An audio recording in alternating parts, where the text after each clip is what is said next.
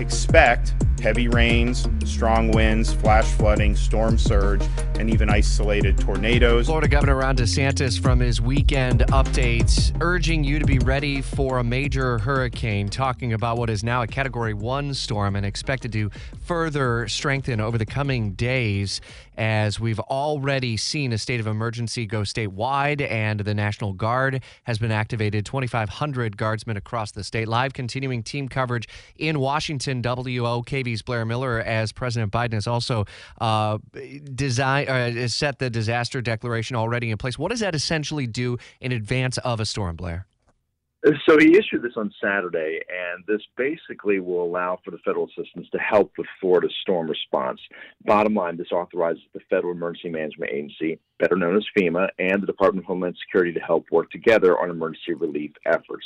The president, as you may know, was planning to visit Florida on Tuesday for a trip to talk about Medicare and some, some and support some Democratic candidates. That has now been canceled because of the storm. And on top of this federal declaration, Governor DeSantis has extended an emergency declaration initially set for a handful of Florida counties to apply statewide.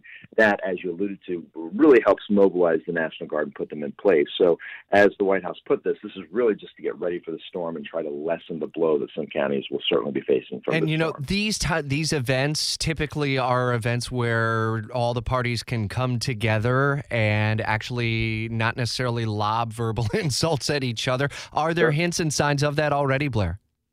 Yeah, it was kind of interesting. You know, Governor DeSantis, uh, who certainly has had his rubs with this Biden administration, uh, you know, came out and said, you know, we're really thankful for this declaration that this is something we need, and so we appreciate this. And so, yes, at times like these, uh, we kind of look to our lawmakers to hopefully put that stuff aside and uh, really help people get ready for storms like this. And it looks like that is taking place right now. And with the House and Senate that are, uh, uh, I believe, are they out this week or are they back? I don't quite recall. They're, they're out today uh, because of Rosh Hashanah, but they will be back tomorrow working on some government spending plans. All right, so we'll see uh, whether our lawmakers from the Northeast Florida yeah. area will be in attendance this week and their effort to pass that short-term funding bill amid the impending storm threat. We'll stay up to date, very close uh, by with our Blair Miller from Washington. Blair, thanks.